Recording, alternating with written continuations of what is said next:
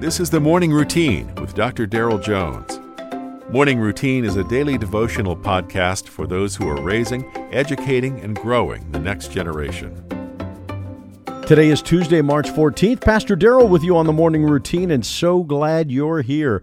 Let's go to a classic text this morning Psalm 23, verses 1 through 3. The Lord is my shepherd, I shall not want. He makes me lie down in green pastures. He leads me beside still waters. He restores my soul. Let's stop there. This psalm is set like the center diamond in a three stone ring. Psalm 22, Good Shepherd dying for the sheep. Psalm 23, the Great Shepherd caring for the sheep. Psalm 24, the Chief Shepherd coming for the sheep.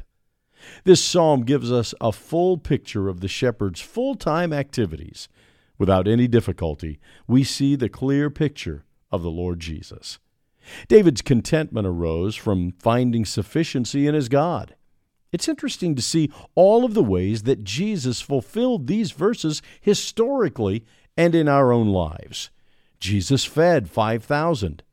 When he taught, the people would not stand, but they would sit down in the green grass pastures. He still waters as he leads us and certainly he brings restoration to our very soul. What was true then is true today. You and I, as followers of Jesus, are under his protective care. I not I may not possess all that I wish for, but I shall not want. The Lord Jesus provides rest, food, water, refreshment, guidance, comfort, goodness, even an eternal dwelling place in God's house. The shepherd's care for all of our needs is the guarantee that we believers will fulfill God's purpose in His timing and in His strength. You've been listening to the Morning Routine, brought to you by the Herzog Foundation and hosted by its president, Dr. Daryl Jones.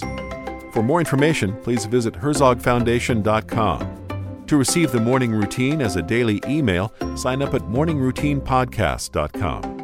See you in the morning.